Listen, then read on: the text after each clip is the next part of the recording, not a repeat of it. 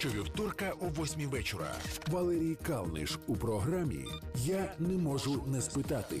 Година інтерактивного діалогу того, хто вміє ставити питання, і з тими, хто краще за всіх розуміє, що відбувається навколо.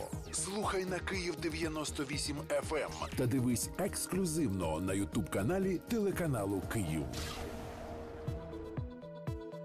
Вітаю, мене звуть Валерій Калниш. Так, це програма «Я не можу не спитати». Ми сьогодні, здається, не будемо говорити про політику та економіку. Будемо говорити про головне, будемо говорити про наших дітей.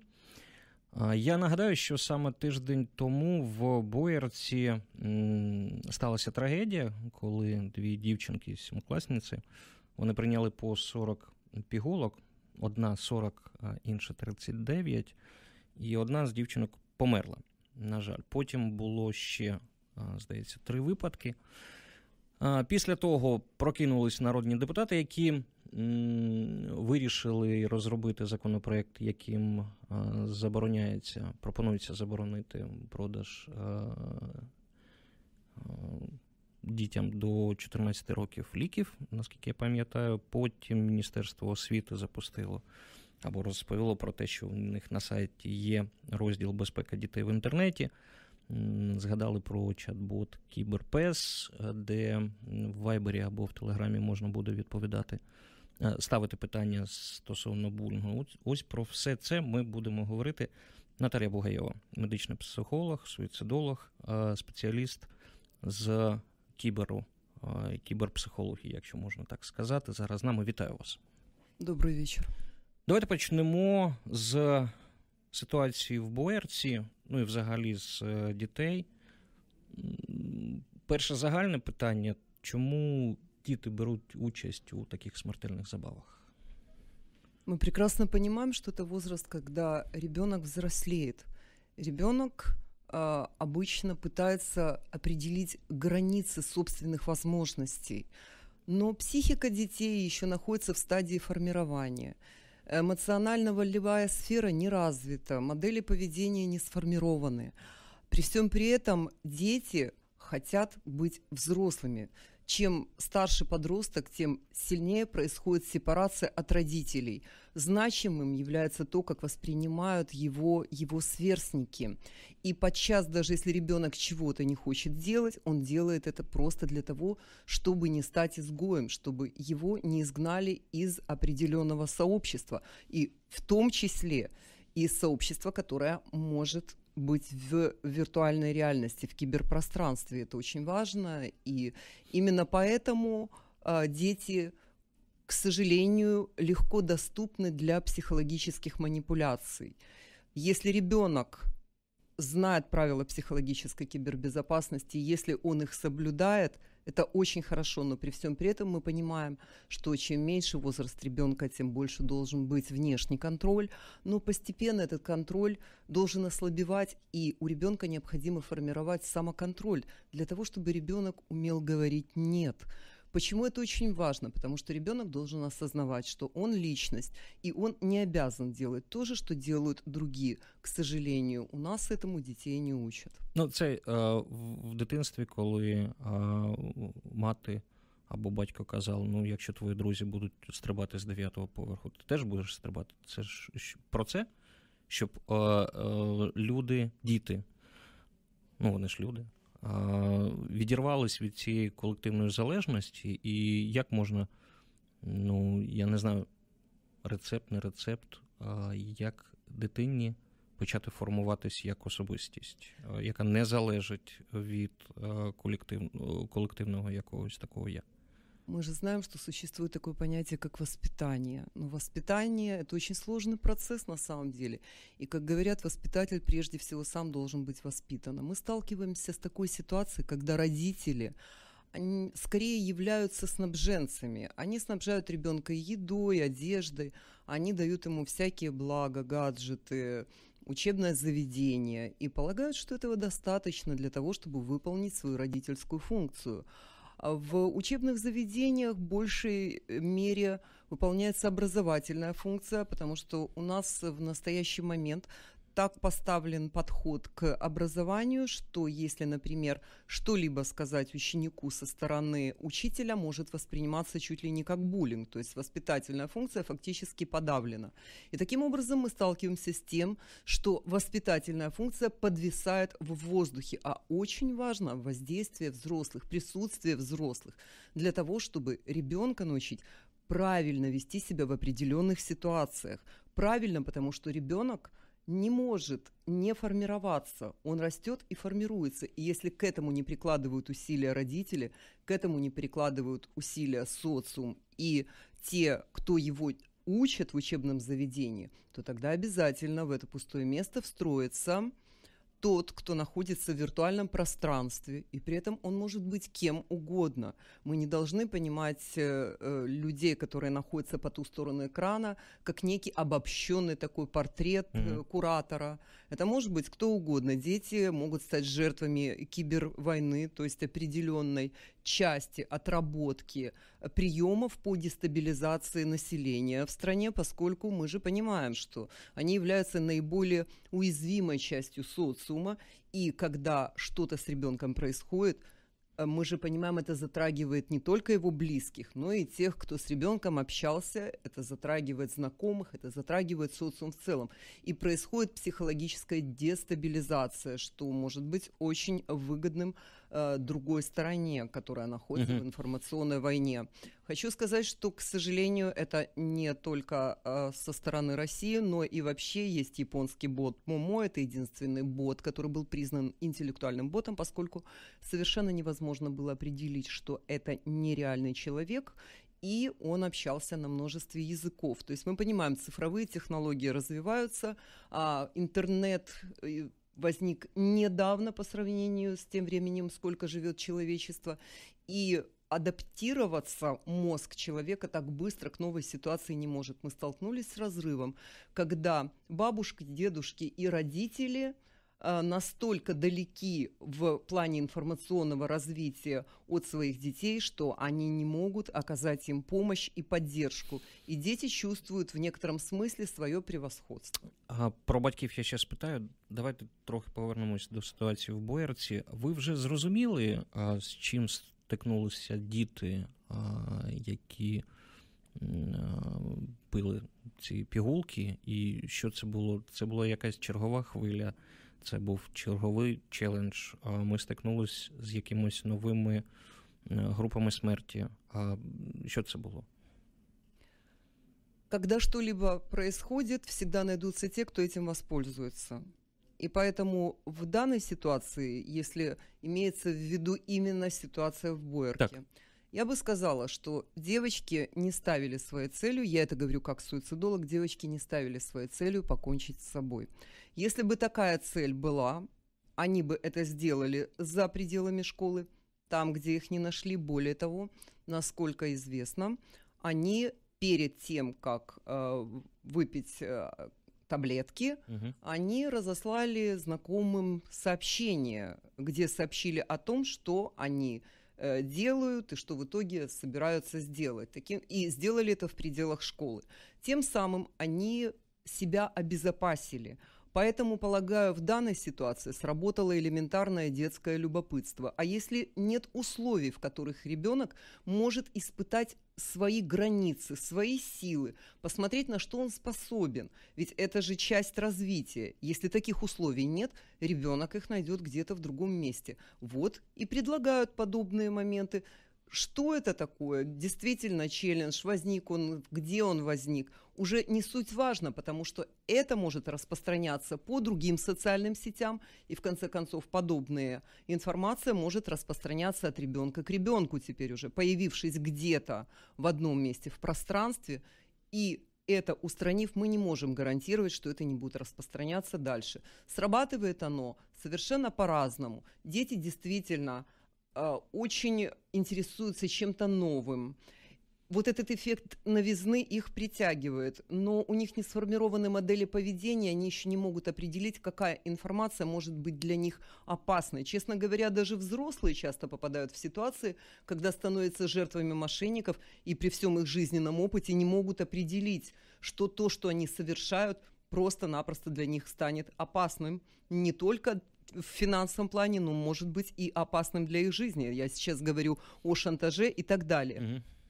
А дети, конечно же, вообще они не в состоянии определить, насколько информация, которую они получают, может быть опасна. Они думают о том, что это интересно, они экспериментируют, они таким образом осваивают пространство. И мы должны понимать, что если первую социализацию первичную дети проходят в семье, и очень важно, что заложилось в семье, то вторичная социализация у нас сейчас в основном проходит в киберпространстве. Дети встречаются в реальности, но при всем при этом большинство времени они проводят в киберпространстве, а оно же, кроме возможностей, которые, безусловно, есть, и огромных удобств, и достоинств, оно также полно опасностей. Я правильно розумію? Я все ж таки хочу повернутися до першовитоків. Я правильно розумію, що навіть якщо знайдуть тих людей, які сформували ну, таку, таке завдання, випити сорок пігулок, ми не зможемо взяти під контроль саме явище, яке вже ніяк не контролюється. Ми не можемо зрозуміти, де воно з'явиться, завдяки кому воно з'явиться, і що ті люди, які його запустили, вони залишаться безкарні. Мы должны учитывать, что, в принципе, виртуальное пространство не имеет границ. И тот же самый куратор или человек, разместивший какую-либо опасную информацию, может находиться вообще на другом континенте. Он может находиться в стране, с которой нет договоренности между э, ки- угу. представителями киберполиции, и таким образом он просто может остаться безнаказанным. И мы понимаем, что киберпространство также это то место, где человек может себя выдавать за другого, воспользовавшись прокси-серверами и так далее. И э, подчас, э, даже если либо ты невозможно определить, либо если даже определяешь, воздействовать очень сложно на э, то, чтобы перекрыть распространение информации как таковой. Как я уже сказала, возникнув в одном месте, она может даже распространяться от одного ребенка к другому. Поэтому мы должны это обязательно учитывать. И эм, хочу подчеркнуть, что все-таки та проблема, с которой мы столкнулись, она протекает волнообразно. И э, считаю, что нужно, чтобы понимали родители, понимали взрослые, что по ту сторону экрана могут находиться злоумышленники, которые просто, э, затягивая детей в деструктивные игры, в суицидальные игры, просто вымогают деньги, потом шантажируют. Это могут быть сверстники, которые таким образом самоутверждаются. Это могут быть люди с психическими отклонениями, люди, страдающие манией, которые таким образом, доведя ребенка до самоубийства, получают определенное противоестественное удовольствие. Это может быть обозлившийся сосед, который таким образом мстит, например, за громкую музыку или еще за что-либо, э, семье, которая его почему-либо не устраивает, может быть, угу. поругались. Э, мы же понимаем, что это могут быть злоумышленники, которые, э, заставляя ребенка совершать противоправные действия, а среди заданий есть и такие, потом манипулируют ребенком, заставляя его делать в реальности то, что уже э, можно назвать криминальной деятельностью, ну, понимая при этом, быть... что ребенок не будет нести полную ответственность, потому что он еще э, не, э, юридически не может нести из-за возраста. Тобто це може бути хто завгодно? Это может быть кто угодно, и в любом случае, даже если рассматривать это как часть информационной войны, безусловно, те, кто... Э, находятся в киберпространстве, пользуются любой возможностью для того, чтобы либо на этом заработать деньги, либо удовлетворить свои какие-то противоестественные потребности, либо просто самоутвердиться. Это может быть и обычный сверстник, обиженный на угу. всех, и таким образом он самоутверждается. Дивіться, в гостях кому угодно. Ви сказали, що діти, ну якщо можна так сказати, тестують реальність на межі. А взагалі, чи відрізняється сприйняття у дітей нинішніх, ну, скажімо, від тих, кому там сорок років, сприйняття смерті як такої? Як зараз формується сприйняття, якщо формується сприйняття смерті? Все зависит от возраста ребенка. Например, ребенок до пяти лет имеет мифологическое мышление. И поэтому для ребенка смерть – это как переход какого-то человека, это может быть близкий человек, который умер, ну, знаете, как говорят, на облако, на небеса, в некое другое место, где он просто дальше продолжает жить, однако не может встретиться с, со своими близкими вот в той жизни, которая окружает ребенка, и поэтому близкие грустят. Постепенно, после где-то от шести до девяти лет, формирование ребенка, восприятие ребенком смерти меняется. Ребенок начинает понимать, что да, действительно смерть существует, но при этом воспринимает иногда смерть как э, результат каких-то неправильных желаний или слов своих собственных, из-за чего может испытывать чувство вины. Э, смерть воспринимается как наказание. Понятие о том, что пожилые люди, люди в очень преклонном возрасте умирают, есть, но это так далеко для них, что пропасть почти непреодолима, вот эта пропасть времени. Где-то с девяти лет и дальше начинает формироваться своеобразное отношение к смерти, я о нем расскажу, но скажу, что именно с девяти лет, хотя встречаются и раньше суицидальные поступки со стороны детей, все-таки с девяти лет в основном идет формирование суицидального поведения.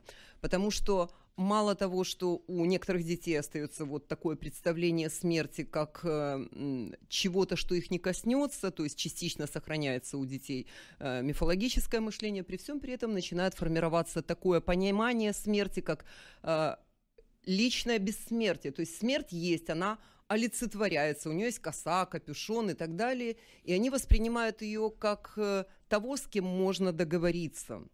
А еще и на фоне понимания личного бессмертия, индивидуального бессмертия, другой может умереть, угу. думает подросток, я нет, приводит э, к так называемым явлениям, рис как рискованное поведение, его еще называют фокальный суицид, когда э, дети готовы рисковать своей жизнью, готовы вступать в какие-то вот э, деструктивные игры, суицидальные игры, полагая, что они смогут пройти всю цепь, ничего с ними не случится. Когда дети интересуются экстремальными развлечениями, это связано с тем, что они э, все-таки еще не воспринимают смерть так, как воспринимают взрослые. И еще один аспект восприятия смерти мне бы хотелось подчеркнуть. Дело в том, что смерть кажется им обратимой. Угу. Смерть как наказание близких за то, что они не так относятся. Смерть как наказание своих товарищей, как наказание учителей, кого угодно. Воспринимается ими как некий акт, который имеет обратимость. Поэтому, когда дети говорят о смерти, они говорят, да, я умру, я буду смотреть, как все будут за мной грустить, плакать, как они будут раскаиваться, потому что по отношению ко мне поступали неправильно. А потом они поймут свои ошибки, я встану, и все будет хорошо. То есть, как это ни парадоксально, вот эта вот конечность жизни, восприятие конечности жизни им еще не присуще. Именно поэтому они воспринимають смерть як один із способів маніпуляції. Угу. А, дивіться, а, якщо дозволите особисте питання. Да. Людям, які відповідають за якісь сфери життя, я ставлю питання про ці сфери життя. Якщо дозволите, ви підходили до межі? І у вас були думки про те, щоб о, завершити життя? Ви знаєте, дуже цікавий момент, поскольку о самоубийстве думают абсолютно все. Это такой философский вопрос, который рано или поздно обдумывает каждый. Каждый обдумывает конечность своей жизни. И каждый в каком-то определен... на каком-то определенном этапе своей жизни примеряет для себя, что бы было, если бы вдруг меня сейчас не стало. И при этом пытается понять, какие это вызовет последствия.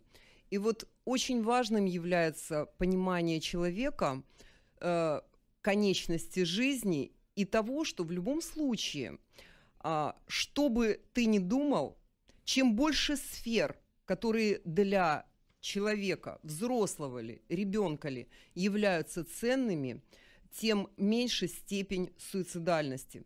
Потому что мы знаем, если, например, ребенок очень сильно привязан к родителю, а этот родитель в силу каких-либо причин уходит из жизни, и в данном случае это может быть авария, это может быть неизлечимое заболевание, ребенок может отреагировать импульсивно, а дети очень часто совершают импульсивные, демонстративно-шантажные суициды, и ребенок прекращает свою жизнь, потому что он понимает, что он не может жить без этого человека. И даже взрослые, если они зациклены на чем-либо одном, степень их устойчивости очень невысока. Поэтому я всегда рекомендую иметь как можно больше сфер, которые являются ценными. И даже если в силу каких-то определенных причин какая-то сфера уходит из жизни человека, это может быть значимый близкий, это может быть потеря работы, это может быть расставание с каким-то человеком, это может быть человек, которого ты любишь, это может быть друг. Или какие-либо другие моменты, например, когда в результате определенных, эм, ну, скажем, определенных травм человек теряет возможность заниматься любимым делом, спортом или еще чем-либо, у него обязательно должны быть сферы, где он сможет самореализовываться, самореализоваться, и где он сможет восполнить вот э, тот провал, который, к сожалению, угу. образуется. И если, как я уже говорила, он единственный, то эта бездна его затягивает неизбежно. А що для вас було а, тою сферою, де ви знайшли себе в якийсь момент? Якщо ми говоримо про момент а, ну, думок про суїцид. Ви маєте в виду, чому я вибрала цю професію? Я вважав, що а, ви на моє попереднє питання відповіли так. Uh, у меня, у меня не было мысли о том, чтобы закончить свою жизнь, как uh, те, которые бы имело смысл, ну, как бы вот говорят, были причины uh-huh. для этого, не более чем философские раздумья.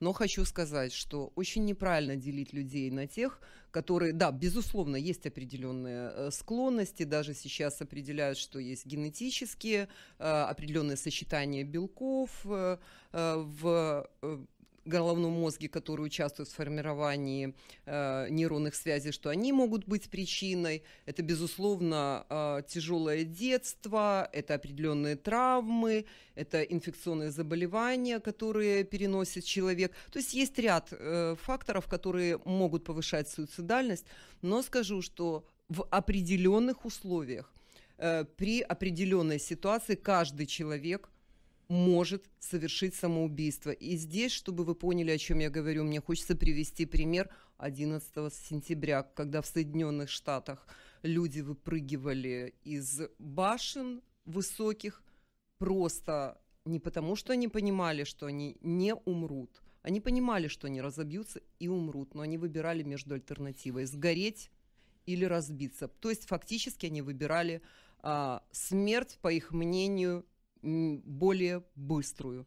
Именно поэтому здесь э, нужно, скажем, опять же, по-философски к этому подходить.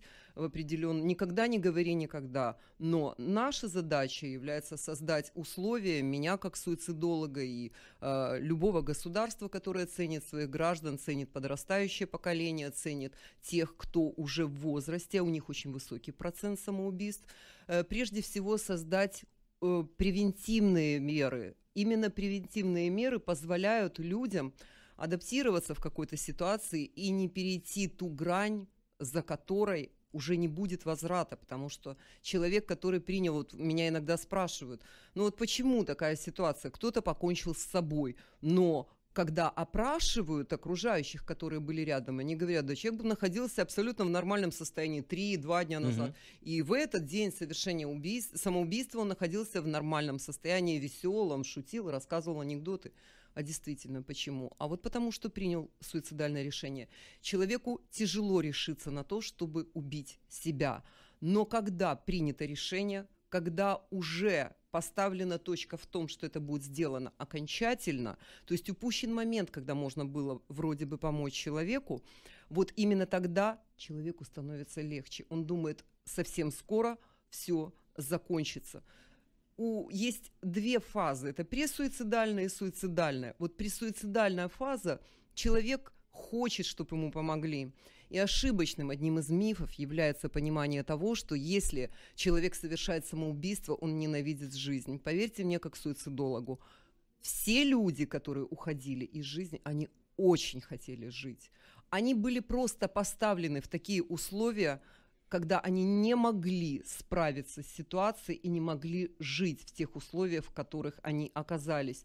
Если рядом окажется человек, который протянет руку помощи, ведь разные причины самоубийств, который выслушает вот специалисты, именно медицинские психологи и суицидологи, они очень хорошо знают, что когда человека, который хочет покончить с собой, кто-то слушает, не делая оценочных суждений, не говоря, что ты придумал глупость какую-то и так далее, а просто выслушивает, снижается суицидальная напряженность. И это может удержать человека от последнего шага. Именно поэтому, если просто кто-то хочет поговорить, рассказать, неправильно человеку закрывать рот и говорить: давай мы с тобой не будем даже на эту тему думать. Пусть рассказывает, задайте вопросы, почему ты хочешь это uh-huh. сделать, а каким способом ты хочешь сделать, почему ты принял такое решение. Ну и потом всегда можно сказать: ты э, можешь это сделать, но, может, давай мы попробуем побороться за жизнь. Ведь право же она того стоит. И сказать человеку, что ты для меня ценен. Это может быть близкий человек, ты ценен для меня, я не представляю без тебя своей жизни. Это может быть друг, это может быть коллега.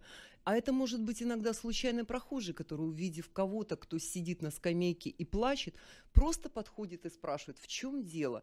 И тогда незнакомому человеку такой человек, находящийся в безвыходной ситуации, может рассказать, поделиться и сможет найти те резервы, которые позволят ему э, преодолеть это состояние. А вот когда уже суицидальная фаза находится, когда в суицидальной фазе находится человек, там уже необходима помощь подчас даже психиатров, потому что человек принимает суицидальное решение, там уже нужен суицидолог.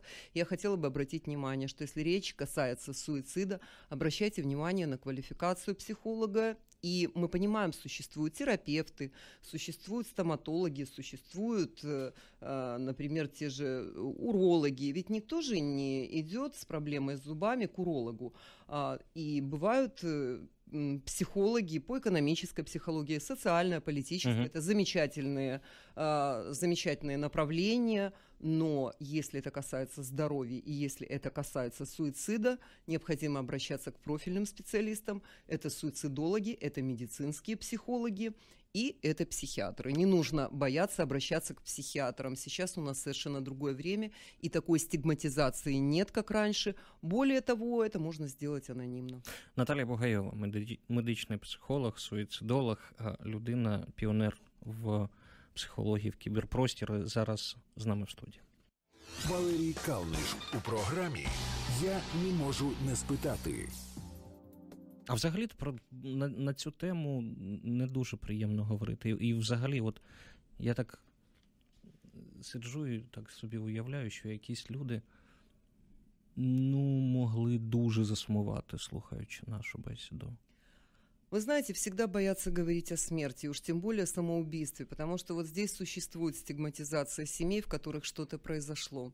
Например, если ребенок покончил с собой или взрослый, почему-то семья обычно воспринимает это как то, что э, это было сделано, потому что не было в семье хороших отношений, не было любви. Бывает и так, но не всегда.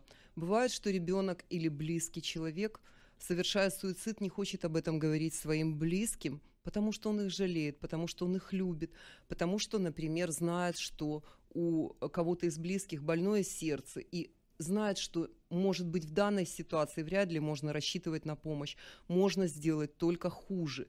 И именно поэтому, мне кажется, об этом нужно говорить обязательно. Все зависит от того, как мы это проговариваем. Я бы, например, рекомендовала все-таки не говорить, э, какие препараты пьют, какое количество угу. таблеток. Это может э, принести э, вред тем, что кто-то, услышав название препарата и дозу, м, поймет, что, наверное, нужно выпить больше и так далее. Но мы же понимаем, для того, чтобы уйти из жизни, э, не обязательно нужно вообще э, что-либо брать отравляющее. Давайте я не буду называть количество литров, но я вам хочу сказать, что не так и много, но от определенного количества обычной чистой воды человек тоже может умереть. Поэтому э, о смерти с детьми тоже нужно говорить. У нас подчас говорят детям, что кто-то ушел на небо, это остается очень долгое время понимания в семье.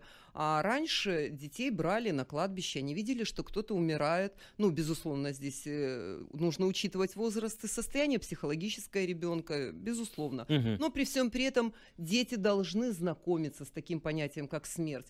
Иначе она представляется для них чем-то нереальным или тем, с кем можно договориться, или же чем-то обратимым. Как в компьютерных и тем самым играх. Потра... Совершенно верно. Как в компьютерных играх, как в фэнтези, как в определенных фильмах. Когда ты понимаешь, что как кошка ты можешь смело проживать свое количество жизней и все сделать по-другому. Понимание того, что ты можешь сделать и что-то исправить только когда живой, подчас отсутствует даже у взрослых. И это печально, но это не повод для того, чтобы не говорить об этом.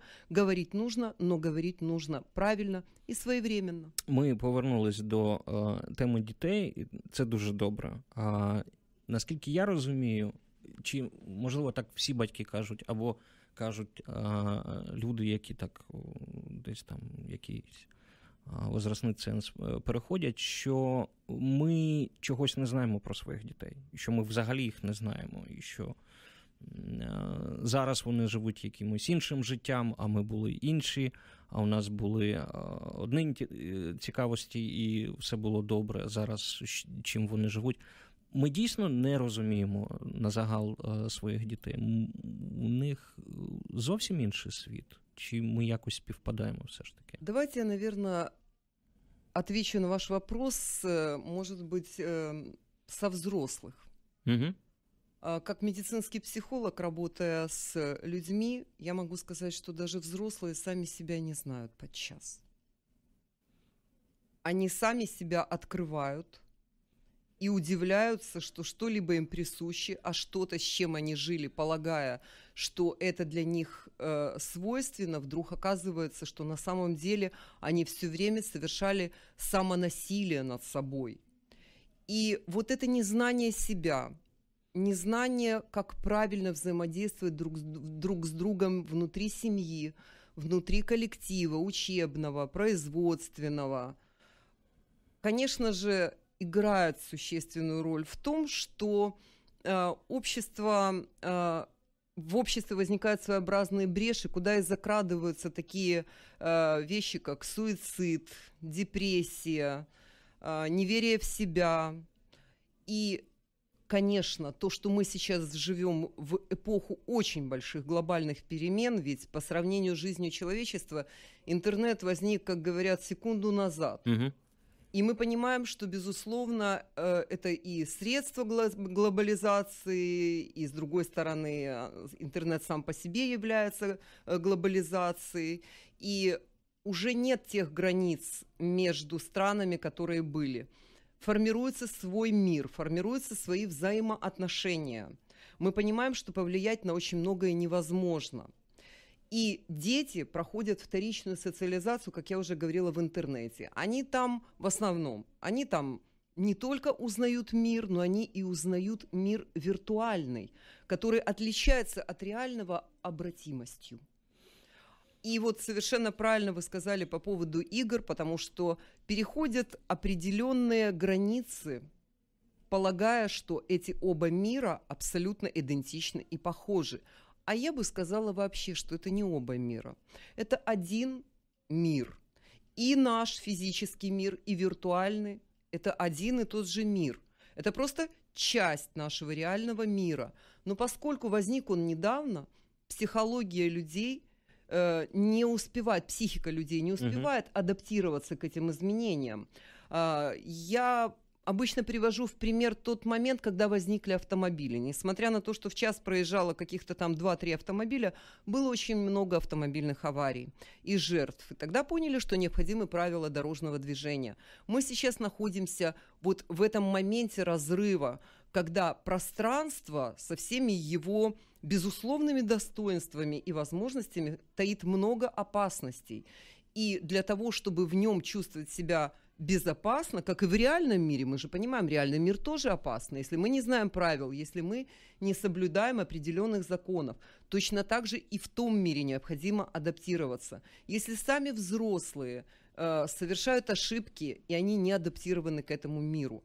Каким образом дети смогут научиться? Именно поэтому мне кажется, что проблема э, деструктивных каких-либо э, сайтов, деструктивных игр, суицидальных игр, это не единственная проблема. У нас есть проблемы, когда э, детей затягивают в криминал, когда детей затягивают в э, противоправную деятельность, в террористическую деятельность и так далее. То есть мы сталкиваемся с тем, что это носит некий глобальный системный характер. И это касается не только Украины, а с, с чем-то, что имеет системный характер, нужно бороться системно. Именно только родители, семьи, образовательные учреждения или общественные организации ничего не сделают. Тут необходимо создавать систему, которая объединит все это, и, безусловно, основная роль должна принадлежать угу. государству. Дивіться, я так розумію, посередником між цим, цією частиною реального світу, там, назвемо віртуальною, і дитиною, людиною є гаджети. Якщо встановлювати правила дорожнього руху по відношенню до них, ну, перше, що там приходить на думку, це якось встановити якийсь таймінг, скільки там може дитина знаходитись, так? Або е, поставити якісь блоки на, не знаю, на порно, на насилля, там вісімнадцять плюс і все таке інше. Більш-менш це я розумію. Але як переконати дитину сприйняти ці правила? Як е, переконати дитину, що якщо їй щось забороняють в гаджетах, або з, е, сам термін е, користування гаджетом, що це для неї плюс? Что это робится саме для нее. Как переконать дитину? Объяснять. Потому что когда, если, например, вот нам с вами сейчас кто-то зайдет и скажет, вы не должны чего-то делать, первой вполне справедливой нашей реакции будет «почему?». Вот это понимание «почему» очень важно. Именно поэтому в начале, когда ребенок маленький, нужно уделять внимание ребенку, сидеть вместе с ним за компьютером, обучать. Безусловно, поставить какие-то блоки. Если вдруг ребенок случайно по какой-либо ссылке перешел, вы зашли и увидели, что у него на экране порнография, не нужно из этого устраивать истерики. Это могло быть случайно. А вот если вы скажете, сейчас же закрой это, это вызовет интерес. Нужно просто закрыть и объяснить, сказать, что, к сожалению, есть такие участки, где могут находиться злоумышленники. Они размещают вот такую информацию. Потом они тебя могут выманить в реальность. Это может быть для тебя опасным. То есть необходимо, чтобы ребенок понимал, почему ему не следует заходить в определенные участки. Нужно пояснить ребенку, что когда ты повзрослеешь, ты, безусловно, сможешь э, более свободно э, посещать различные участки интернета. Но это не значит, что э, они будут безопасны всегда. Просто ты будешь лучше знать эти правила. И мы же понимаем, чем меньше возраст ребенка, тем больше необходим э, внешний контроль. Но когда ребенок растет, все-таки нужно в нем воспитывать самоконтроль. Потому что когда ребенок выходит за пределы учебного заведения, за пределы своего жилища, он может со своими э, знакомыми, товарищами, сверстниками посещать все, что угодно, любые участки виртуального пространства. И если у него нет самоконтроля, если он не умеет говорить «нет», если у него нет никаких других интересов, а есть только пустые места, которые заполняются очень быстро, чем попало, более того, целенаправленно подчас заполняются теми, кому это выгодно в виртуальном пространстве, тогда мы сталкиваемся с тем, что ребенок неуправляем, он считает, что просто-напросто его контролируют и совершают над ним психологическое насилие, то есть вот такое непонимание. И бывает, к сожалению, так, что ребенок с родителями не находит взаимопонимания. Как же поговорить с ребенком, чтобы... Mm-hmm. Если мы видим, что изменилось какое-то поведение, вовремя среагировать, тогда нужно искать значимого взрослого. Таким значимым взрослым может быть старший брат или сестра, может быть дядя, тетя, бабушка, дедушка. Иногда бывает, что дети, у детей складываются очень хорошие отношения именно с представителями старшего поколения. Але, можливо, це взагалі хтось не з кола сім'ї. Это может быть кто угодно. Это действительно может быть просто друг семьи. Это может быть э, родитель кого-то из детей, с кем дружит ваш ребенок. Не нужно бояться этого. Э, но нужно, чтобы этот человек деликатно, ненавязчиво постарался узнать, в чем проблема. И вот если действительно есть проблема, э, требующая вмешательства просто детского психолога, пожалуйста, добро пожаловать к, дек- к детскому, к возрастному психологу. Если же вы видите, что это связано с, э, со здоровьем ребенка, э, тогда нужен медицинский психолог. Если же вы видите, что это связано с опасностью для его жизни, тогда уже нужно обращаться к суицидологу, к медицинскому психологу. И либо под определенным предлогом, которого ребенок... Ну вот у ребенка всегда есть какие-то проблемы, которые он готов решать. Можно предложить, давай мы пойдем к специалисту и решим эту твою проблему. А специалист уже м, сможет, угу. опытный специалист, поговорить с ребенком, разговорить и перевести в нужную плоскость разговор для того, чтобы э, понять, в чем проблема и предотвратить какие-то фатальные последствия. А бывает так, что иногда специалист просто... Ну, бывают такие ситуации, когда ребенок категорически отказывается идти, и тогда просто такой специалист может прийти домой под видом знакомих, кого угодно, Дивіться, і а, знайти я, контакт. Я, я, я розумію, що фахівець – це необхідна справа. Більшість людей, я впевнений в цьому, а, ну, дійсно стигматизує стосовно о, ми підемо до лікаря, а це значить моя дитина не така, щось не таке, а, він буде хворий, його будуть там цькувати і все таке інше. Чи не здається вам, що о, батьки м, загалом не сприймають о, виховання як працю? Як роботу, яку треба робити. І що зараз відношення батьків, ну, воно трохи таки розважливе по відношенню до своїх дітей. Ви знаєте, це їх обов'язаність. Вот, в принципе, предоставить условия для развития ребенка, за что и лишают родительских прав. Почему существуют статьи, когда, например, и лишают родительских прав, когда ребенка изымают из семьи? Это связано с тем, что родители не выполняют своих обязанностей. Так вот, воспитательная функция – создание условий безопасных для жизни и психики ребенка, и создание условий, в которых ребенок может развиваться как личность, это является обязанностью родителей. А у нас родители подчас очень удивляются, что это их обязанности, а не обязанности, например, кого-то за пределами семьи. Потому что они считают, что достаточно того, что они обеспечивают ребенка. Но для ребенка очень важным, прежде всего, есть присутствие в его жизни родителей, близких людей.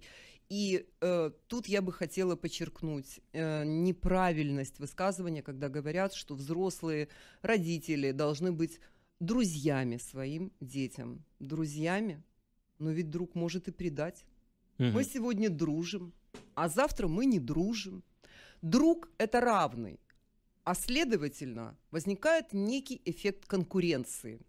Так вот, взрослый человек должен быть авторитетом, он должен быть опорой и поддержкой. Ребенок должен понимать, что когда он обращается к взрослому, к родителю, это может быть там бабушка, дедушка, я говорю сейчас о семье, он не услышит в ответ брань, он не услышит в ответ то, что он ничего не стоит, что то, что ребенок совершил, а ребенок может совершить э, какие-то действительно не очень хорошие шаги, потому что он ребенок, он многого еще не понимает, как же его научить.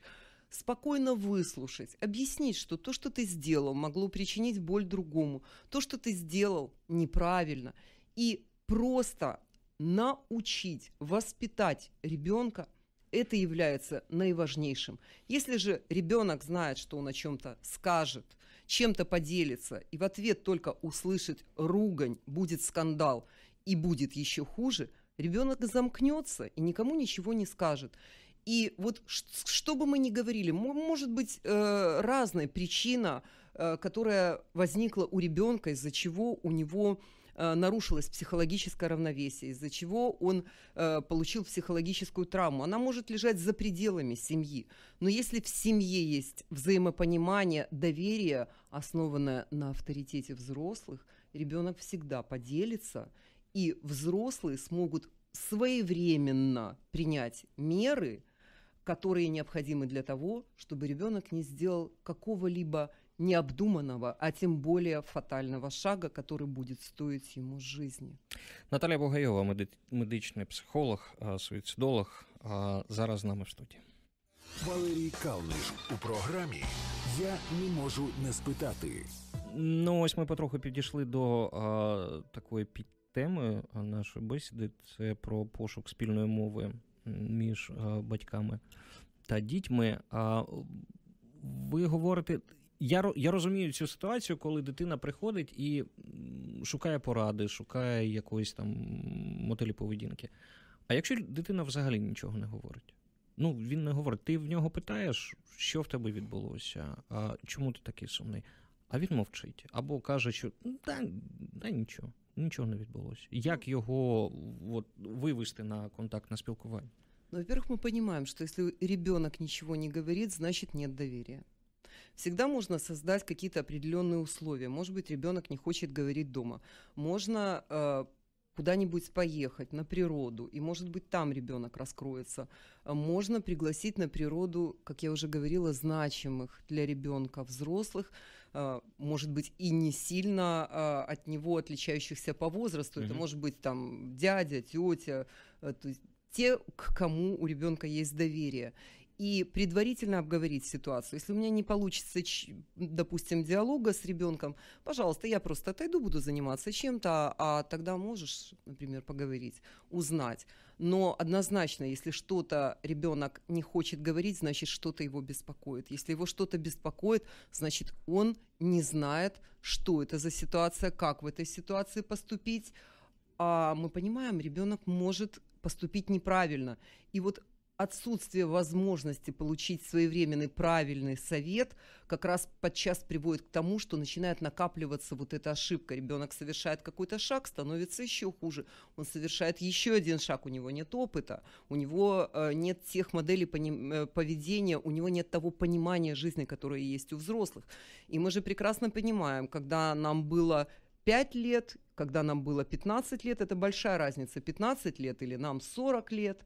Мы это все понимаем, разница есть, даже между взрослыми есть разница, потому что опыт, мудрость приходит с годами, и ребенок нуждается в том, чтобы его научили. Не нужно создавать условия, в которых ребенок будет наступать на те же самые грабли, на которые наступали его родители. Создайте условия, в которых он сможет пройти свой жизненный путь, минуя по возможности вот эти вот удары, с которыми столкнулись вы. А если нет доверительных отношений, значит, как я обычно говорю, в любом случае, если что-либо случается с ребенком, с близким человеком в семье, нужна подчас очень нужна семейная психотерапия, если все-таки угу. проблема кроется в семье. Потому что вот это нарушение взаимоотношений, нарушение субординации подчас бывает. Когда, например, ребенку говорят, у нас замечательная семья, но ребенок загнан в угол тем, что ему предъявляются завышенные требования. Мы понимаем, это момент гормональной перестройки организма, кроме всего прочего. Ребенок может быстро уставать, организм растет, физически растет, зреет психически. И требовать от ребенка чрезмерных перегрузок подчас бывает очень неправильно. А из ребенка хотят сделать того, кем сами не стали. Например, заставляя ребенка достигать чего-то в спорте, при этом посещать какие-то секции, приносить только хорошие оценки. Так вот, в раннем школьном возрасте одной из причин суицида является, представьте себе, получение низкой оценки. Ребенок настолько боится не соответствовать требованиям родителей, угу. он боится, что его будут за это ругать, что это может быть поводом для суицида.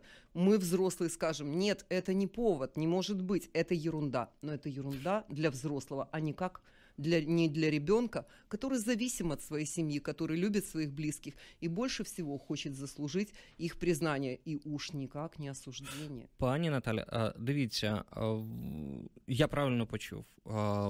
Ви говорите про те, що дитину треба захистити від тих помилок, які ти зробив сам. Я правильно почув? А зачем изобретать колесо? А Чи не здається вам, це я, це я питаю, я в жодному разі не сперечаюсь, але є така думка, що для того, щоб там дитина сформувалась, вона навпаки має пройти через всі ці препони, вона має вже в ранньому віці стикнутися з якимись проблемами, аби сформувати якусь реакцію і модель поведінки на якісь проблеми.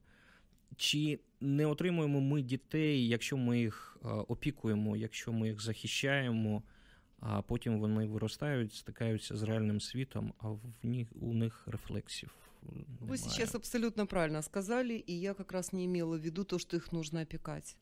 Но условия, в которых они могут познать себя, узнать собственные границы, способны ли они на что-то. Ведь человек mm-hmm. должен познать себя, чтобы сформироваться как личность. На что он способен, на что он не способен, узнать свои границы, возможности. Лучше, когда это делается в контролируемых условиях. Именно поэтому, когда, например, человек, ребенок, подросток склонен к риску, бывает такое, ну вот такой экстремальный тип. Я всегда рекомендую лучше такого ребенка отдать в какую-то секцию, где он под наблюдением, присмотром и контролем профессионалов сможет определить свои границы, сможет узнать себя, сможет себя реализовать. И когда я, например, разговариваю с теми же самыми э, подростками, э, молодежью, которые занимаются экстримом, и объясняю им, что подчас проблема того, что э, срываются, э, когда, например, пытаются на руках э, пройти по... ну, зависнув ну, так, под мостом, так, так. пройти какое-то угу. расстояние и так далее, заключается в том, что они ели или не ели утром, они очень удивляются. И я понимаю, что подчас проблема как раз иногда бывает в том, что есть информационный хаос, который вот возник в период пандемии, по всему миру возник этот информационный хаос, он, конечно, отразился и на детях, и на взрослых, и на росте суицидальности. Мы понимаем, что подчас нет правильной и реальной информации для детей, правдивой информации. Они пытаются найти ответы на какие-то вопросы.